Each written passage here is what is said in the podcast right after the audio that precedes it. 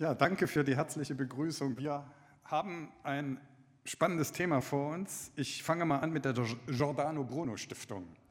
Ich weiß nicht, ob Sie die kennen. Die fällt immer wieder durch spektakuläre atheistische Aktionen auf. Zum Beispiel schickte sie einen Bus mit der Aufschrift, es gibt wahrscheinlich keinen Gott, hört auf, euch Sorgen zu machen und genießt euer Leben durch Deutschland. Übrigens fuhr dann das Bibelmobil hinterher. Oder sie trat mit einer Mosesfigur auf dem Leipziger Katholikentag in Erscheinung, auf dessen Gesetzestafel gegen die staatliche Bezuschussung des Katholikentages protestiert wurde. Bei ihren sogenannten säkularen Tagen in einem ehemaligen Kino im Leipziger Süden, einer Gegenveranstaltung zum Katholikentag, trat auch ihr Vorstandssprecher Michael Schmidt-Salomon auf, Pädagoge und Philosoph, der immer wieder zuweilen aggressive Äußerungen gegen alles, was religiöses produziert, zum Beispiel ein auflagenstarkes Manifest des evolutionären Humanismus, nebst einem Kinderbuch mit dem Titel Wo bitte geht's zu Gott? fragte das kleine Ferkel, in dem in gezielter Absicht ein kleines Schweinchen die Weltreligion vorführt. Also Schmidt-Salomons atheistische Überzeugung ist über jeden Zweifel erhaben. In einem seiner Bücher schildert er ein merkwürdiges Erlebnis, das er am 23. März 1995, das Datum ist genau angegeben, hatte. Jetzt kommt ein längeres Zitat. Obgleich das Ganze vor mehr als 13 Jahren geschah und mein episodisches Gedächtnis in der Regel nicht das Beste ist, kann ich mich erstaunlich gut daran erinnern, wie ich den Text, das war ein philosophischer Aufsatz, nach seiner Fertigstellung ausdruckte, ihn kurz überflog, mit dem Bleistift einige Korrekturen an den Rand kritzelte und mein Büro verließ. Den Artikel weiterlesend stieg ich die Treppen des Hauptgebäudes hinunter, ging durch den breiten Eingangsbereich der Uni und stieß die Tür zum Campus auf. In diesem Moment geschah etwas, was ich nur schwer beschreiben kann. Es war, als hätte sich auf einen Schlag die Welt verändert. Die Farben leuchteten kräftiger als je zuvor. Die Düfte der Pflanzen, die auf dem Unicampus standen und die ich bisher kaum bewusst wahrgenommen hatte, stiegen betörend in meine Nase. Noch bemerkenswerter war, dass diese starken äußeren Sinneseindrücke begleitet wurden von einem Gefühl größter innerer Ruhe, das mich geradezu überwältigte. Statt in den Bus zu steigen und die Heimfahrt anzutreten, wie ich es ursprünglich vorhatte, setzte ich mich auf eine Bank auf dem Universitätsgelände. Zu mehr war ich zu diesem Zeitpunkt auch kaum in der Lage gewesen. Ich weiß nicht, wie lange ich dort saß, wie lange ich reglos das Treiben auf dem Campus verfolgte, denn ich hatte in diesem Moment nicht nur jegliches Gefühl für die Zeit, sondern auch jegliches Gespür für mein eigenes Selbst verloren. Das ozeanische Gefühl der Verschmelzung mit der Welt, das sich in mir ausbreitete, ging so weit, dass ich mich nicht mehr als ein von der Außenwelt abgrenzbares Subjekt wahrnahm. Die Grenze zwischen mir und der Außenwelt schien völlig aufgehoben zu sein. Ich war eins mit der Welt, auf eine eigenartige Weise entselbstet, eigenschaftslos, leer und doch übervoll an Eindrücken. Normalerweise würde man meinen, dass ein solcher Verlust des Selbst beunruhigend wirken sollte. Doch das Gegenteil war der Fall. Ich spürte ein enormes Gefühl der Harmonie und Gelassenheit. Nie zuvor und auch nie mehr danach war ich, leider kann ich es nur in dieser esoterisch anmutenden Form ausdrücken, so sehr in meiner eigenen Mitte, so sehr mit mir selbst im Reinen, wie in diesem Moment, in dem sich dieses Selbst, mein Ich, verflüchtigte. Ende des Zitats. Er beschreibt, wie sich allmählich sein Alltagsbewusstsein wiederherstellt, wie er versucht, etwas einzuordnen, das er kaum beschreiben kann und das ihm unheimlich vorkommt. Sieht er sich doch als entschiedener Gegner jeder Art von Esoterik. Dazu braucht er die nächsten elf Seiten seines Buches. Metaphysische Interpretationen fielen für ihn von vornherein aus. Eine Vergiftung durch Drogen war nicht wahrscheinlich. Das in der Psychologie bekannte Flow-Erlebnis, wo bei bestimmten konzentrierten Tätigkeiten die Zeit stehen bleibt, schloss er aus verschiedenen Gründen aus. Er vermutete deshalb einen Zusammenhang mit dem Inhalt des Textes, den er gerade geschrieben hatte. Er handelte von der Aufhebung der Ich-Fixierung und propagierte die Einheit des Menschen mit der Natur. Wieder ein Zitat. Hatte ich zuvor rein kognitiv gewusst, dass ich bloß ein Teil der Natur bin, so spürte ich dies in diesem Moment das erste Mal in vollem Umfang.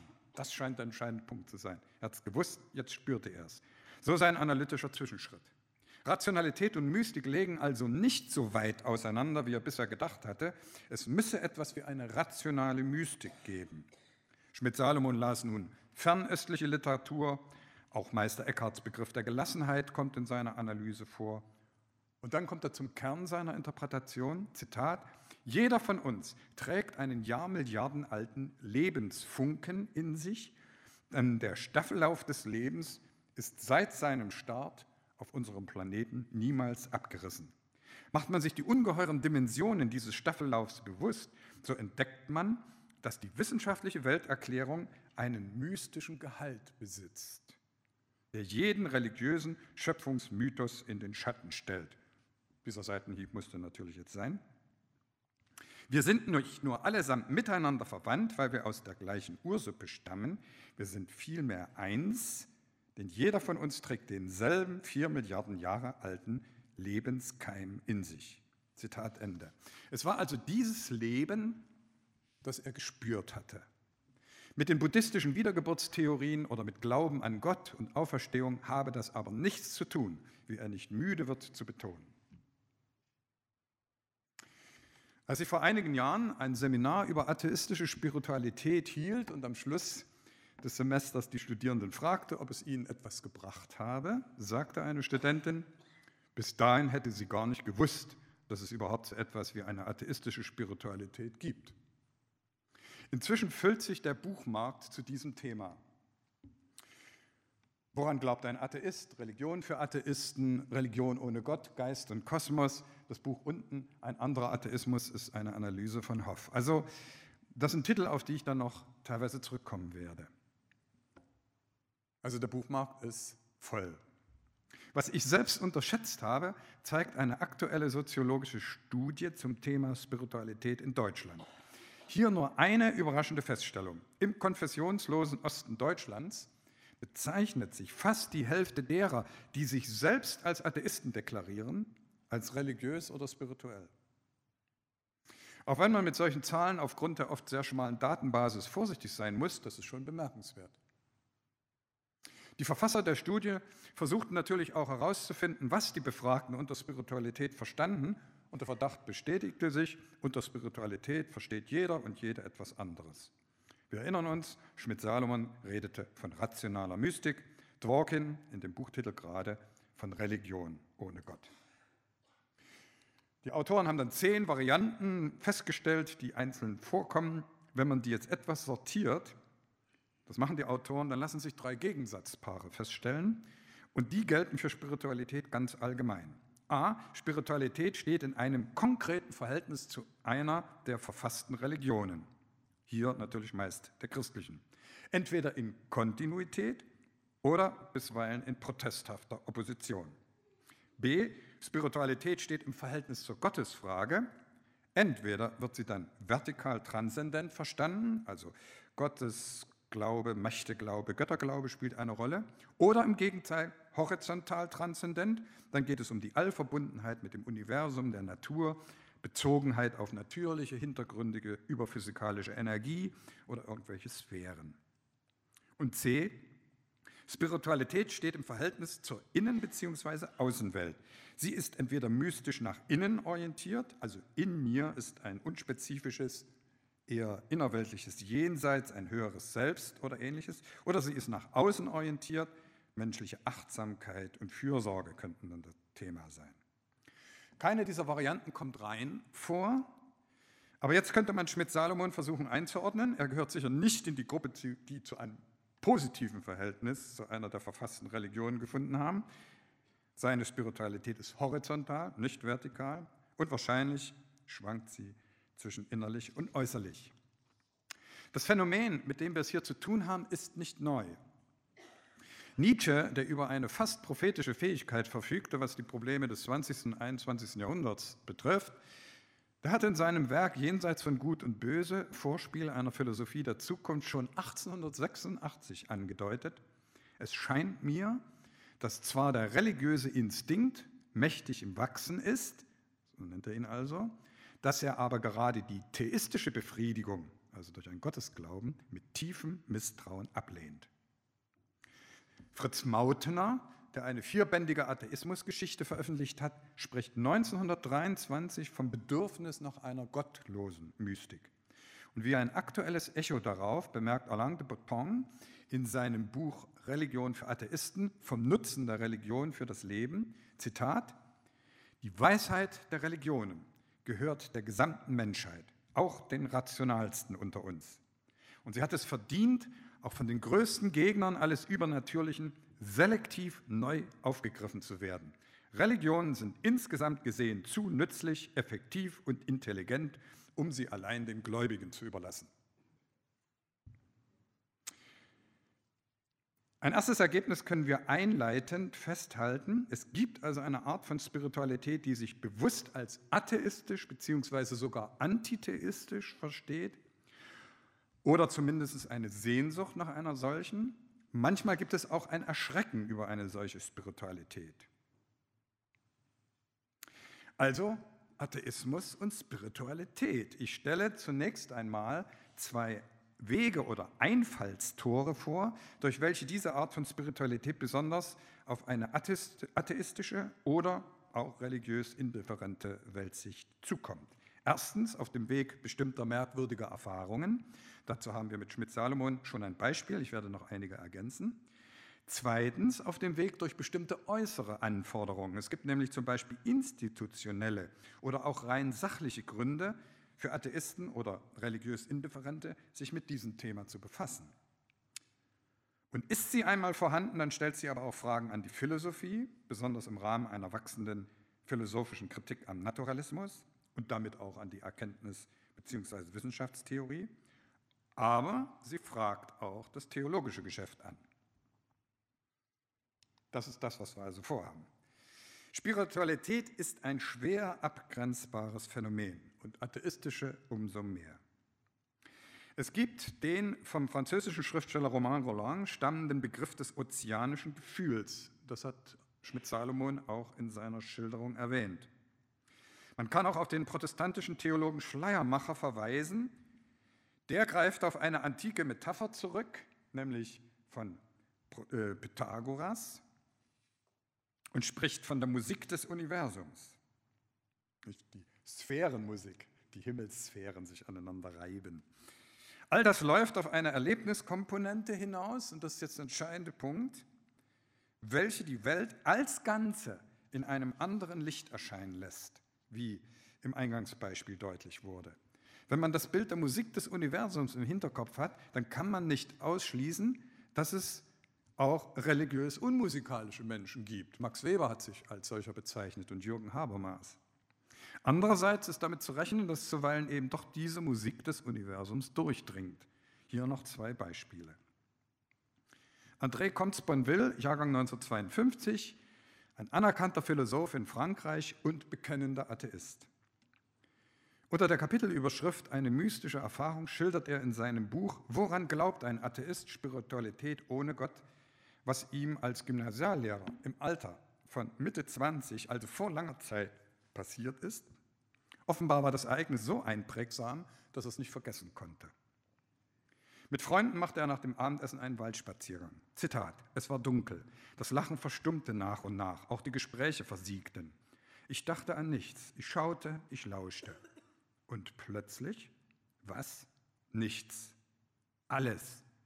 Kein Diskurs, kein Sinn, keine Fragen, nur ein Erstaunen, eine Gewissheit, ein Glück, das unendlich zu sein schien. Ein Frieden, der ewig zu sein schien. Der Sternenhimmel über mir, unermesslich, unergründlich, strahlend. Und in mir nur dieser Himmel, dessen Teil ich war, in mir nur das Schweigen, das Licht, wie ein Beben des Glücks, wie eine Freude ohne Subjekt, außer ihr selbst. Und ohne Objekt, es war einfach alles. Nichts anderes war in mir in dieser dunklen Nacht als die leuchtende Gegenwart des Ganzen. Friede, unermesslicher Friede, Einfachheit, Gelassenheit, Heiterkeit. Und so stammelnd geht es noch mehrere Seiten weiter. Es war für ihn, Zitat, wie eine Offenbarung, nur ohne Gott. Das war der schönste, fröhlichste, gelassenste und natürlich spirituellste Augenblick, den ich je erlebt habe. Ich gehöre nicht zu jenen, die dauerhaft im Absoluten hausen können, aber es hatte in mir gehaust, wenn auch nur für einen Moment. Endlich hatte ich begriffen, was das Heil ist oder die Seligkeit oder die Ewigkeit. Wörter sind ohne Bedeutung, wenn es nicht mehr um den Diskurs geht. Vielmehr, ich hatte es empfunden, gefühlt, erfahren. Das unterstreicht er das Wort. Ich musste deshalb nicht weiter danach suchen. Er merkt an, dass ihm diese Erfahrung, die sich auch später, wenn auch schwächer und seltener werden, wiederholt, er spricht von der Erfahrung immer im Singular, dass die alles dauerhaft verändert hätte. Er sei an guten Tagen glücklicher, nehme die Dinge weniger schwer und verstehe manches, was er als Philosoph aufnehme, besser und tiefer. Aber, so betont er immer wieder, es gebe für ihn keine ausreichenden Argumente, demzufolge an Gott zu glauben. Er deutet es als Begegnung mit dem Mysterium des Seins, Licht des Seins. Und diesem Sein gibt er die Eigenschaften Gewissheit, Fülle, Einfachheit, Einheit und die angemessenen Reaktionen seien dann Schweigen, Gelassenheit, Annahme, Unabhängigkeit. Wenn ich diese beiden Beispiele, also Schmidt-Salomon und Comte-Sponville, einmal mit aller Vorsicht pars pro toto, also für das Ganze nehme, dann zeigen sich Charakteristika. Die bisher theoretischen Weltanschauungskonstrukte erhalten eine Erlebnis- bzw. Erfahrungskomponente, welche das Ganze in einem neuen Licht erscheinen lassen. Und das dürfte das Wesensmerkmal von Spiritualität überhaupt sein. Also dass etwas, was man sozusagen theoretisch hat, Weltanschauung oder sonst wie, plötzlich eine Erlebnis-Erfahrungskomponente bekommt. Darüber hinaus sind die Betroffenen selbst überrascht, sich plötzlich in der Nähe von Esoterikern und Mystikern wiederzufinden. Sie legen deshalb oft wortreiche Erklärungen vor, um diesen Eindruck zu entkräften. In der Notwendigkeit dieser Verteidigung und der Art und Weise macht sich ein kultureller Standard bemerkbar, den ja diese betroffenen Intellektuellen repräsentieren. Sie nehmen diesen Standard für sich in Anspruch. Wissenschaftlich aufgeklärte Säkularität, skeptisch distanzierte Herangehensweise, präzise Terminologie, alles, was eben zur Wissenschaft gehört. Und das mag zum einen der Grund dafür sein, dass das Coming Out, so bezeichne ich das jetzt mal, mit großem zeitlichen Abstand zu diesen Erlebnissen erfolgt. Zum anderen verweist die Schwierigkeit, das Erlebte zu artikulieren und zu interpretieren, auf das Phänomen der Sprachlosigkeit, das eigentlich jede Art von Mystik kennt. Und es verweist auf die Armut einer wissenschaftlichen Sprachkultur, in der sich die Betroffenen eben üblicherweise bisher bewegten. Ausführlich wird erläutert, dass das Erlebte, das bisherige Weltbild nicht ins Wanken gebracht und auch nichts an der atheistischen Grundüberzeugung geändert habe, sondern es habe eben diese nur erlebnismäßig verstärkt und zu einer Art Alleinheit geweitet. Mit Gott dürfe das alles nichts zu tun haben. Noch ein drittes Beispiel. Wolfgang Welsch, Jahrgang 1946. Er war bis 2012 Philosophieprofessor in Jena. In seinen pazifischen Reflexionen schreibt er, Zitat, ein Jahr lang war der kalifornische Pazifik mein Lehrmeister. Er hat mir die Augen für eine andere Stellung des Menschen in der Welt geöffnet.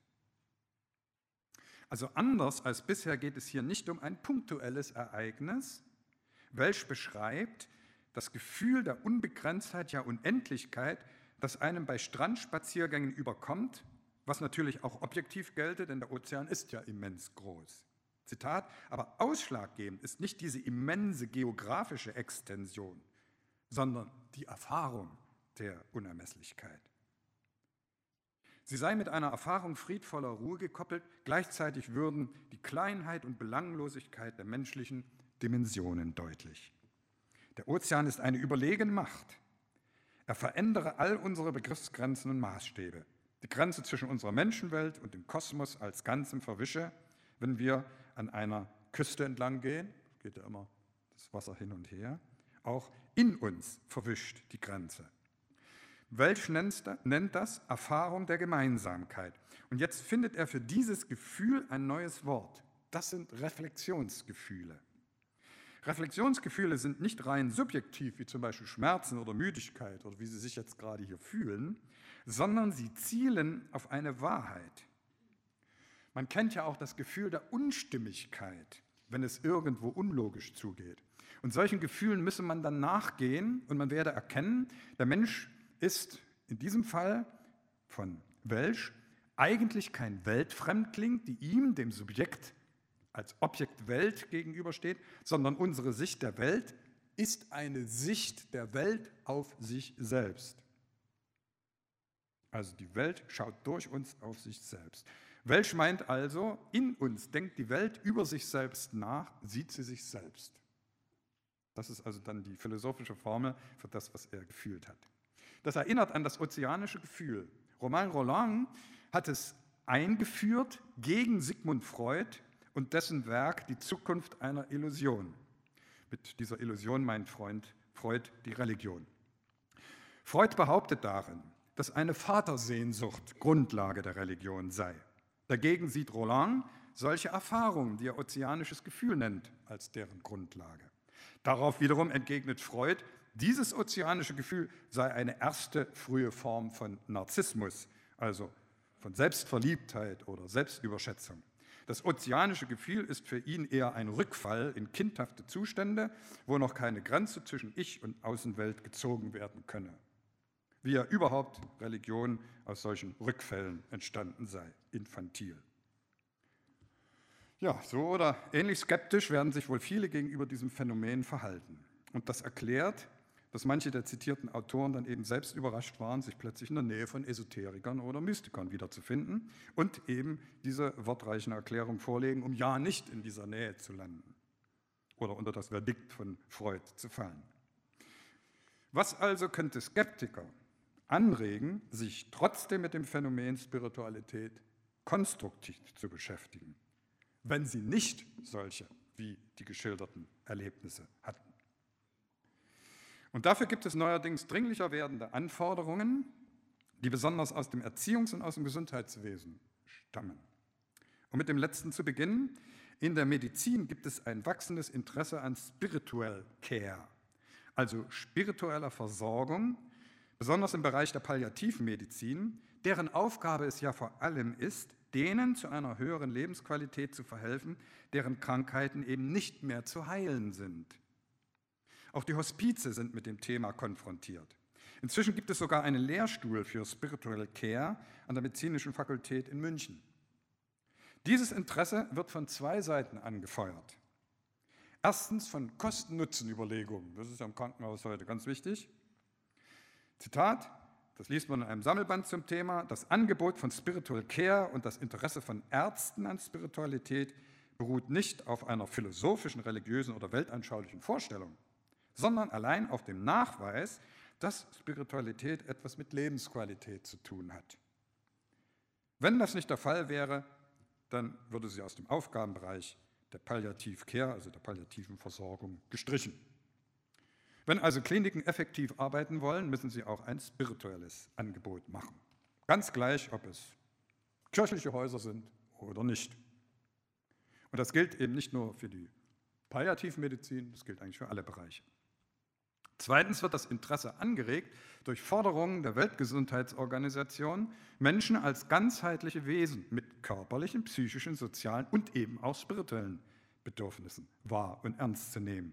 In einer offiziellen Broschüre der WHO, also der Weltgesundheitsorganisation, über eine bessere palliative Versorgung an älteren Personen, Sie sehen hier das Bild davon, heißt es gleich in der Einleitung, alle Menschen haben ein Recht, bei schwerer Krankheit eine hochqualifizierte Versorgung zu erhalten und auf einen würdigen Tod, frei von erdrückendem Schmerz und, jetzt kommt es, in Übereinstimmung mit ihren spirituellen und religiösen Bedürfnissen. Das kann man auch so interpretieren, wer diese Regeln nicht einhält, also wer sozusagen den nicht spirituell und religiös anbietet, wenn Bedarf da ist, der verliert seinen Status als anerkannte Gesundheitseinrichtung.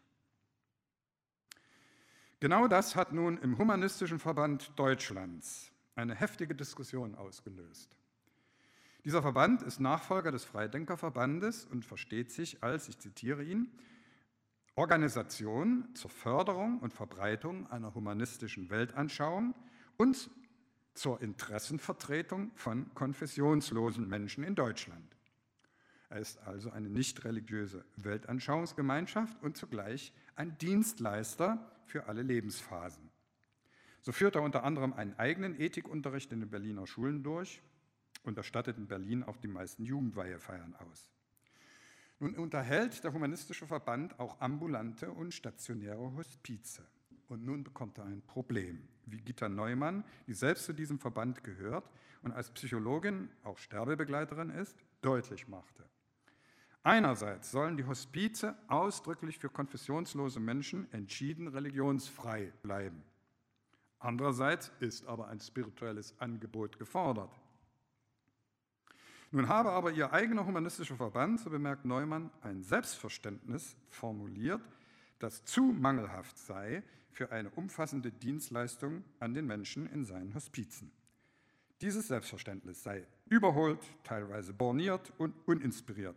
Wenn an einer einzigen Stelle des Selbstverständnisses in knapp einem Dutzend Wörter von Geheimnissen der Welt und des Universums die Rede ist, nach denen Humanistinnen und Humanisten fragen und forschen würden, schreibt sie, dann werde zu wenig gesehen, dass der klassische Materialismus des 19. Jahrhunderts längst ausgedient habe. Sie empfehle von daher eine aufgeklärte Spiritualität ohne Gott und Jenseitsglauben, wobei sie unter anderem neben Erich Fromm auch den schon erwähnten André Comte-Sponville nennt. Überhaupt habe das, Zitat, spirituelle, kulturelle und ästhetische das Erbe des verblassenden Christentums angetreten, sagt sie. Das erinnert an die schon zitierte Aussage de Betons, Religion seien insgesamt zu nützlich, effektiv und intelligent, um sie allein den Gläubigen zu überlassen. Dann wird es bei Gitta Neumann allerdings diffus. Als Beispiel für eine solche aufgeklärte Spiritualität dienen ihr Kunst, Literatur, Musik. Sie vermitteln Hinweise auf Überschreitendes und schaffen eine wirkungsmächtige Atmosphäre durch Klangräume, gemüthafte Stimmungen, sinngemäßes Erfassen und Schauen, empfundene Schwingungen, im Kern zweckfrei, zumindest ohne Lösungs- oder Sinnzwänge. Das war jetzt ein wörtliches Zitat. Und damit war der Streit vorprogrammiert. Joachim Kahl, ebenfalls Mitglied in diesem Verband, forderte schon länger die Entfaltung einer spirituellen Dimension im Humanismus. Bernulf Kanitscheider, der zum wissenschaftlichen Beirat der Giordano Bruno Stiftung gehört, die ich eingangs erwähnte, und der ebenfalls Philosoph ist wie Karl, brachte dagegen äh, Spiritualität mit Wissenschaftsfeindlichkeit in Verbindung. Also würde der Begriff nur schwer zum Humanismus passen. Ganz nebenbei, das vor kurzem vom Verband herausgegebene Buch Humanismus Grundbegriffe hat keinen Artikel zur Spiritualität. Neumann betonte nun, der Begriff Spiritualität diene ja nur unvoreingenommen zur leichteren Verständigung. Das löste dann wiederum erhebliche Bedenken bei Ulrich Tünsmeier aus, der Beauftragter für Aufklärung über psycho- und religiöse Sondergruppen sowie Okkultismus im Verband ist. Ich zitiere ihn, der Begriff sei aufgrund seiner semantischen Unklarheit und religiösen Konnotation in humanistischen Zusammenhängen wenig hilfreich. Tünsmeier sieht sogar Unterwanderungstendenzen. Es entsteht, Zitat, der Eindruck, über die Säule Spiritualität letztlich wieder ein christliches Verständnis von Seelsorge und professioneller Sterbebegleitung einführen zu wollen. Und auch der schon genannte Schmidt-Salomon von der Giordano Bruno Stiftung warnt in einem ähnlichen Zusammenhang von einer Umarmungsstrategie der Religionen. Was hier wie ein Streit um Worte aussieht, wie soll man das nennen, Spiritualität und anders, das ist eigentlich eine tiefgreifende Auseinandersetzung um die praktische Lebensgestaltung, wenn man sich in einem säkularen Umfeld bewegt. Und das zeigt sich eben beispielhaft an der Forderung des Gesundheitswesens nach einer umfassenden Versorgung der Patienten. Gehört Spiritualität tatsächlich zu einem umfassenden Menschen und dann natürlich auch zu einer Versorgung. Der Streit betrifft weitere Bereiche. Ich habe mal einen Vortrag in Visby gehalten, in Schweden, und da hat eine Pastorin mich darauf aufmerksam gemacht, das wusste ich nicht, dass 2008 eine Tagung der Schwedischen Akademie für Kinderrechte mit dem bezeichnenden Titel stattgefunden habe, das Recht des Kindes auf Spiritualität und religiöse Entwicklung. Das Material dazu habe ich im Online-Archiv des Wachturms der Zeitschrift der Zeugen Jehovas gefunden. War die einzige Quelle im Internet. Vorausgegangen war 2002 eine Sondertagung der UNO-Generalversammlung zum Thema eine kindgerechte Welt.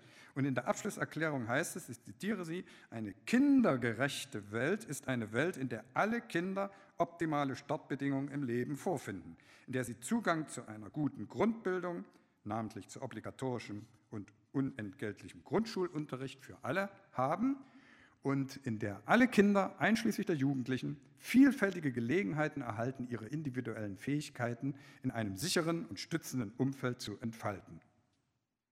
Das ist hoffentlich für uns nichts Neues, obwohl es nicht klappt in vielen Fällen.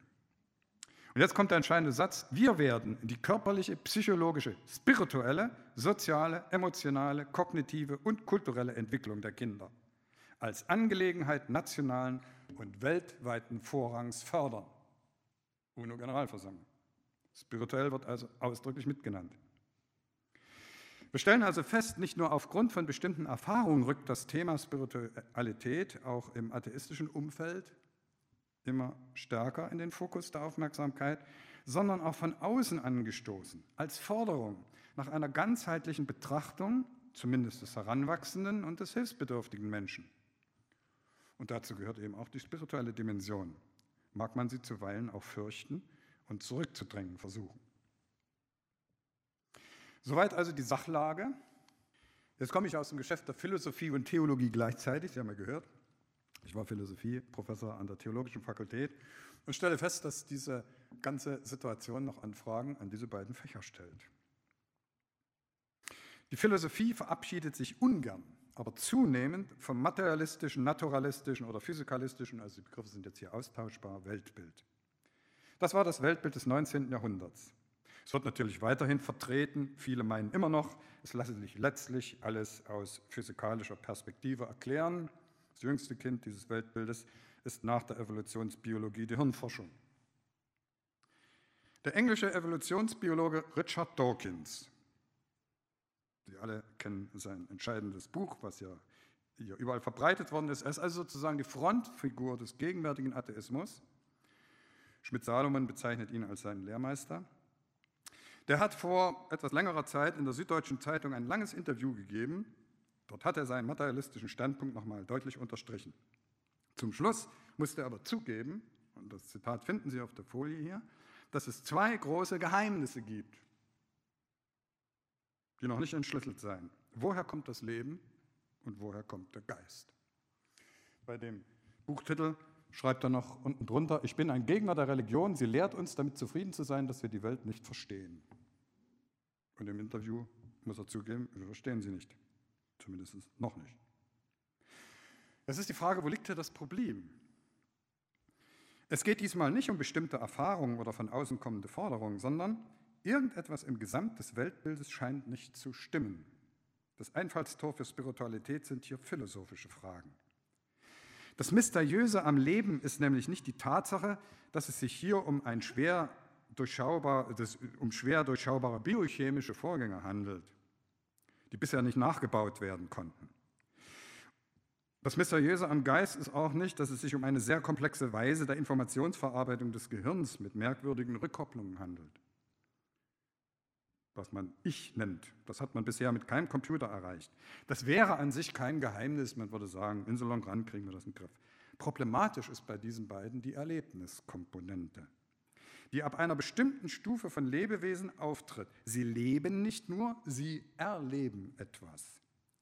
Das gipfelt im Phänomen der Subjektivität, kurz was die analytische Philosophie des Bewusstseins Qualia nennt.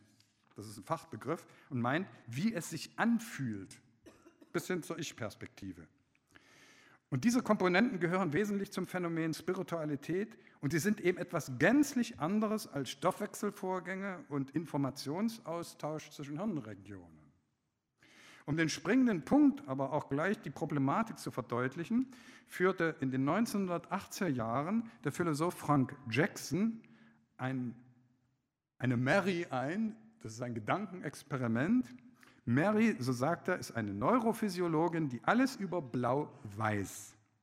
Also, was das Licht dieser Farbe physikalisch ist und welche Prozesse bei ihrer Wahrnehmung im Gehirn ablaufen. Sie weiß also mehr und detaillierter über Blau als die meisten von uns hier in diesem Raum.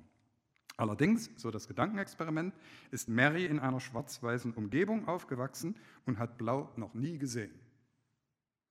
Wenn sie dann Blau zu sehen bekommt und als Blau identifiziert, hat sie damit einen Wissenszuwachs oder nicht?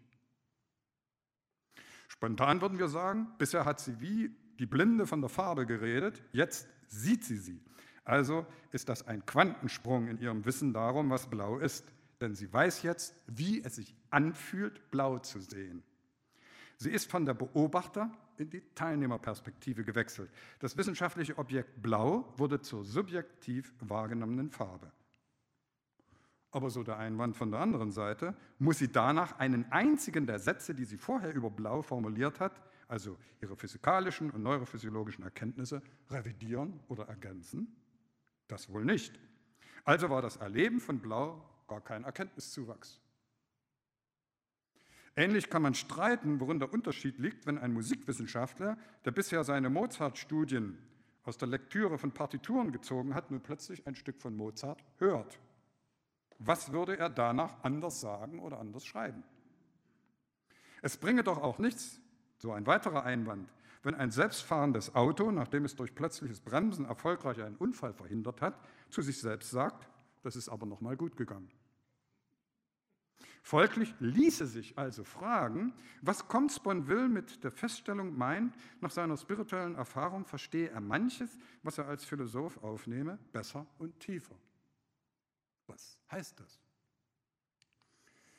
Wie ist es, eine Fledermaus zu sein? So lautete der Titel eines Aufsatzes von Thomas Nagel aus dem Jahr 1974. Und der hat ihn auf eine Spur gesetzt, die in seinem jüngsten Werk von 2012 mit dem bezeichnenden Titel Geist und Kosmos, warum die materialistische neodarwinistische Konzeption der Natur so gut wie sicher falsch ist, kulminierte.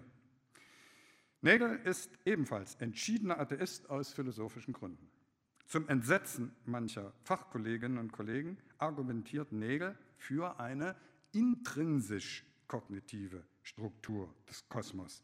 Was das ist, hat der Münchner Jesuit Godard Brüntrup kurz und knapp so erklärt. Die Physik beschreibt mit höchster Präzision ein Netzwerk von Beziehungen und Wechselwirkungen, beantwortet aber nicht die Frage, was da miteinander in Beziehung steht. In gewisser Weise beschreibt die Physik also nur die Außenseite der Materie, nicht aber ihre innere Natur. Man kann nicht sehen, wie eine weitere Verfeinerung der Beobachtung und Vermessung der Wechselwirkungen und Relationen jemals zu dieser inneren Natur derjenigen Dinge vorstoßen kann, die sich in eben diesen Wechselwirkungen und Relationen befinden. Aus reiner Physik kann nicht so etwas wie Gefühle, Erlebnisse, Subjektivität entstehen. Also Leben und Geist. Und das ist das Problem, das Dawkins benannt hat. Wir untersuchen, so ist also die, der Verdacht, die Außenseite der Welt, die sie uns darbietet. Es muss aber eine Innenseite geben, was man eben klassisch das Wesen oder das Sein der Dinge nennt. Und was in atheistischer Spiritualität sich plötzlich zeigt nachdem jemand mehr oder minder lange von außen auf die Dinge und Themen geschaut hat, wie Schmidt-Salomon auf seinen Text über das Leben oder Welsch auf den Ozean. Ich zitiere noch einmal Brüntrup. Die Physik liefert uns auch eine mathematische Beschreibung der Welt. Was ist nun der Träger der mathematischen Beschreibung der Physik?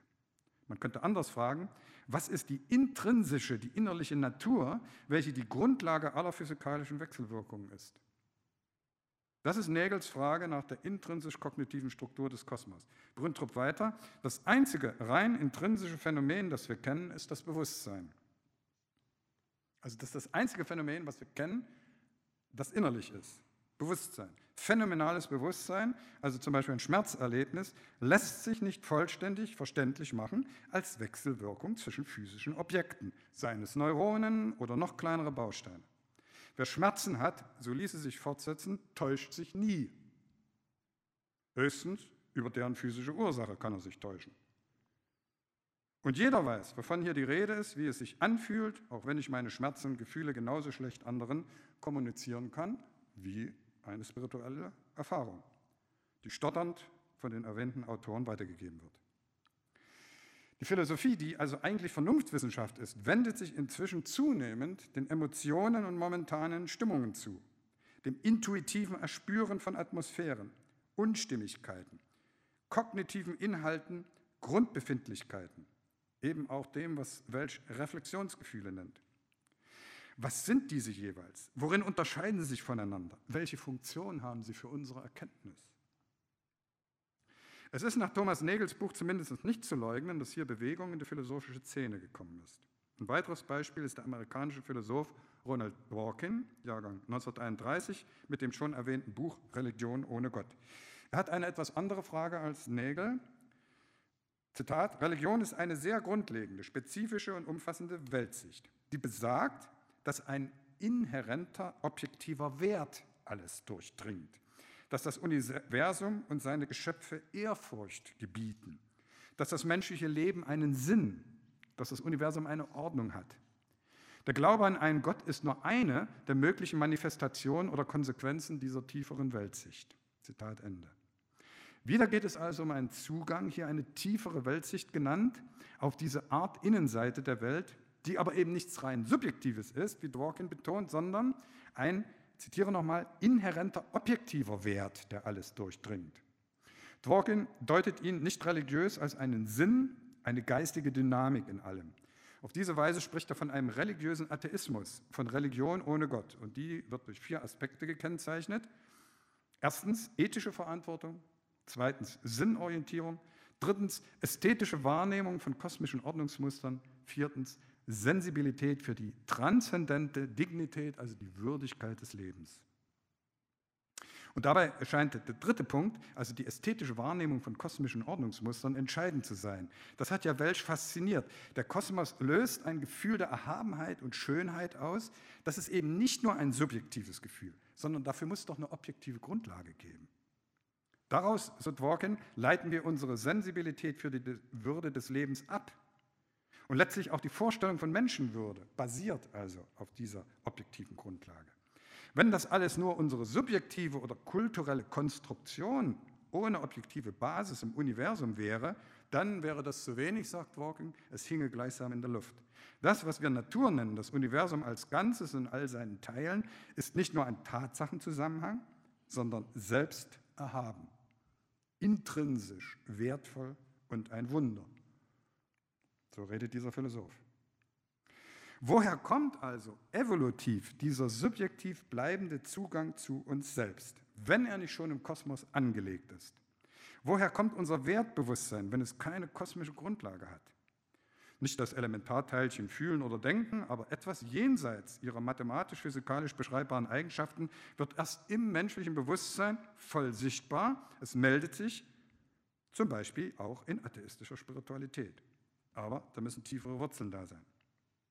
Damit stellt sich, stellt diese Spiritualität und nicht nur sie eine Anfrage an die rein distanziert objektivistische Herangehensweise aus der Beobachterperspektive, welche in fast allen Wissenschaften selbstverständlicher Standard ist und natürlich auch sehr erfolgreich war. Es ist ja egal, ob ein Japaner oder weiß ich was, ein Europäer auf das Ereignis schaut. Das ist ja der Standard von Wissenschaften. Trotzdem greift distanzierte Objektivität offensichtlich zu kurz. Sowohl bei der Beschreibung bestimmter Phänomene, sei es die Farbe blau, wie beim Verstehen des Kosmos als Ganzen. Zum Schluss noch etwas zu den Anfragen an die Theologie. Ja, die Theologen werden wahrscheinlich etwas vorschnell anfragen, warum die zitierten Deutungsversuche immer im vor- oder atheistischen Bereich verbleiben. Man könnte ja zum Beispiel auf das berühmte Memorial von Blaise Pascal verweisen. 23. November 1654. Man fand es in seinem Jackett eingenäht, jetzt findet es sich in der französischen Nationalbibliothek. Zitat, Jahr der Gnade 1654, Montag, den 23. November, seit ungefähr abends zehneinhalb bis ungefähr eine halbe Stunde nach Mitternacht. Feuer. Gott Abrahams, Gott Isaaks, Gott Jakobs. Nicht der Philosophen und der Gelehrten. Gewissheit, Gewissheit, Empfinden, Freude, Friede, Gott Jesu Christi. Was fällt uns auf? Wieder eine genaue Zeitangabe, wie auch bei Schmidt-Salomon. Wieder dieses Staccato von Substantiven wie bei Comte Will, aber der entscheidende Unterschied. Wo Pascal den Gott der Patriarchen und Jesu Christi nennt, steht bei den anderen eben das Leben, das Sein, das Universum oder ähnliches. Die Scheu davor, irgendwie in die Metaphysik zu geraten oder sogar in die Nähe von religiösen Themen, bringt dann eben andere metaphysische Größen ins Spiel, die eigentlich merkwürdig sind. Das Leben, das Sein, die Schönheit, das Universum, gibt es das, sodass man das erfahren kann? Technisch gesprochen, was ist der ontologische Status, also der seinsmäßige Status dieser Größen? Es gibt Lebewesen, aber gibt es das Leben? Oder Schmidt-Salomons Lebenskeime? Es gibt raumzeitliche Dinge, die sind, aber gibt es das Sein, wie bei Comspan will? Es gibt ästhetisch ansprechende Objekte, aber gibt es die Schönheit oder den Sinn des Ganzen? Religionskritiker aus dem naturwissenschaftlichen Bereich operieren gern mit Akteuren wie die Evolution, die Natur, das Universum, die irgendwas machen oder regeln oder so, ohne hinreichend zu verdeutlichen, worauf sich diese Ausdrücke eigentlich beziehen. Das wäre also jetzt eine kritische Anfrage an diese Art von Deutung. Aber bei aller kritischen Betrachtung dieser Art von atheistischer Spiritualität muss ich jedoch auch die Theologie anfragen lassen. Welche Rolle spielt Erfahrung überhaupt? Auch in der Theologie. Denn die Theologie kann, ähnlich wie auch die Philosophie, besonders denke ich ja an die sprachanalytische Version, die kann zum Federballspiel geraten. Text antwortet auf Text, Dogmeninterpretation auf Dogmeninterpretation, Regeldiskurs auf Regeldiskurs. Damit wird sie jedoch steril, falls dieses Hin und Her nicht ab und zu, wie beim Tennisspiel, den Boden des persönlichen Erlebens berührt. Und das weiß jeder, der Tennis spielt, dass der Ball dann plötzlich mal ganz überraschende Richtungen einschlägt. Theologie ist ja eigentlich Wissenschaft aus Glauben und somit Erfahrungshermeneutik, also Auslegung von Erfahrung. Das ist nicht nur Wissenschaft über den Glauben, denn das wäre Religionswissenschaft. Hier ist Wissenschaft über den Glauben. Theologie ist Wissenschaft aus dem Glauben. Und im Blick auf das, was Theologiestudenten also üblicherweise lernen und lehren, darf die Frage gestellt werden, die mir ein wichtiger iranischer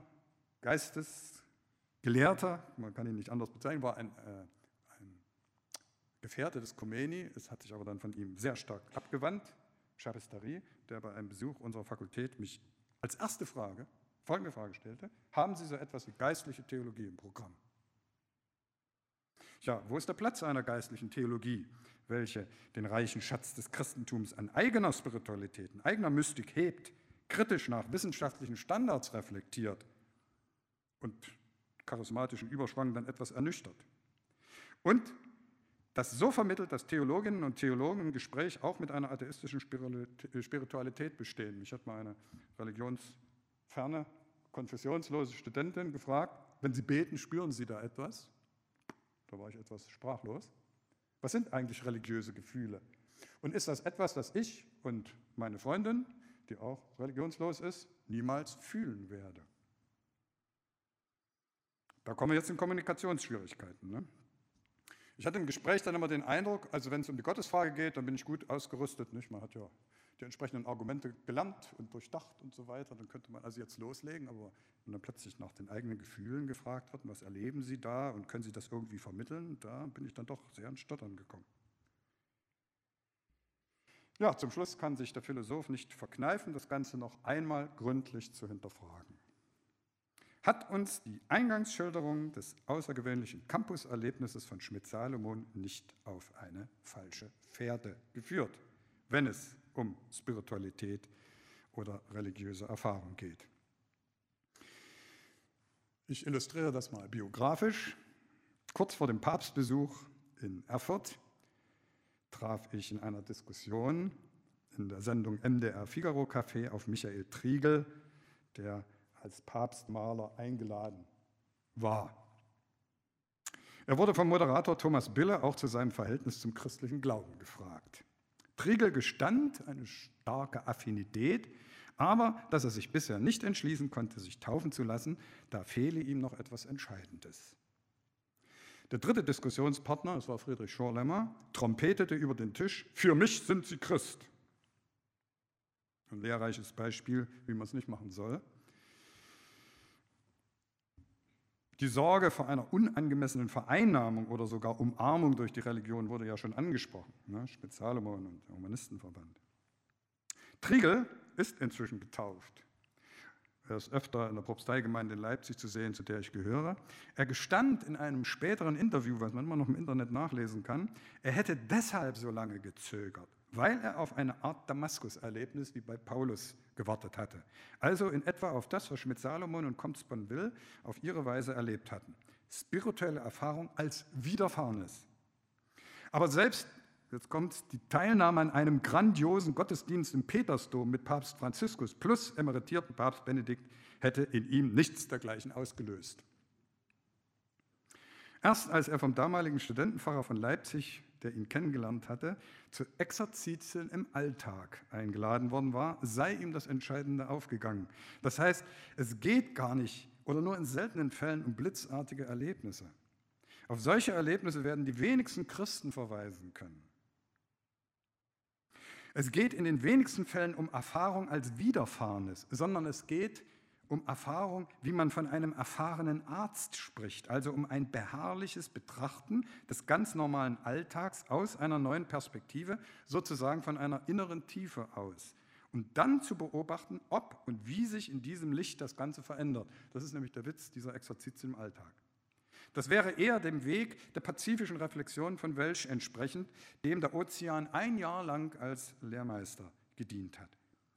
Natürlich wird Auslöser oft ein bestimmtes Schlüsselerlebnis sein, sonst würde man sich wahrscheinlich nicht auf diesen Weg machen. Aber entscheidend ist dieser Weg. Die hier vorgestellten Autoren versuchen, die Religion nicht theistisch umzudeuten und sozusagen auch für nicht religiöse Menschen auszubeuten oder zu ersetzen.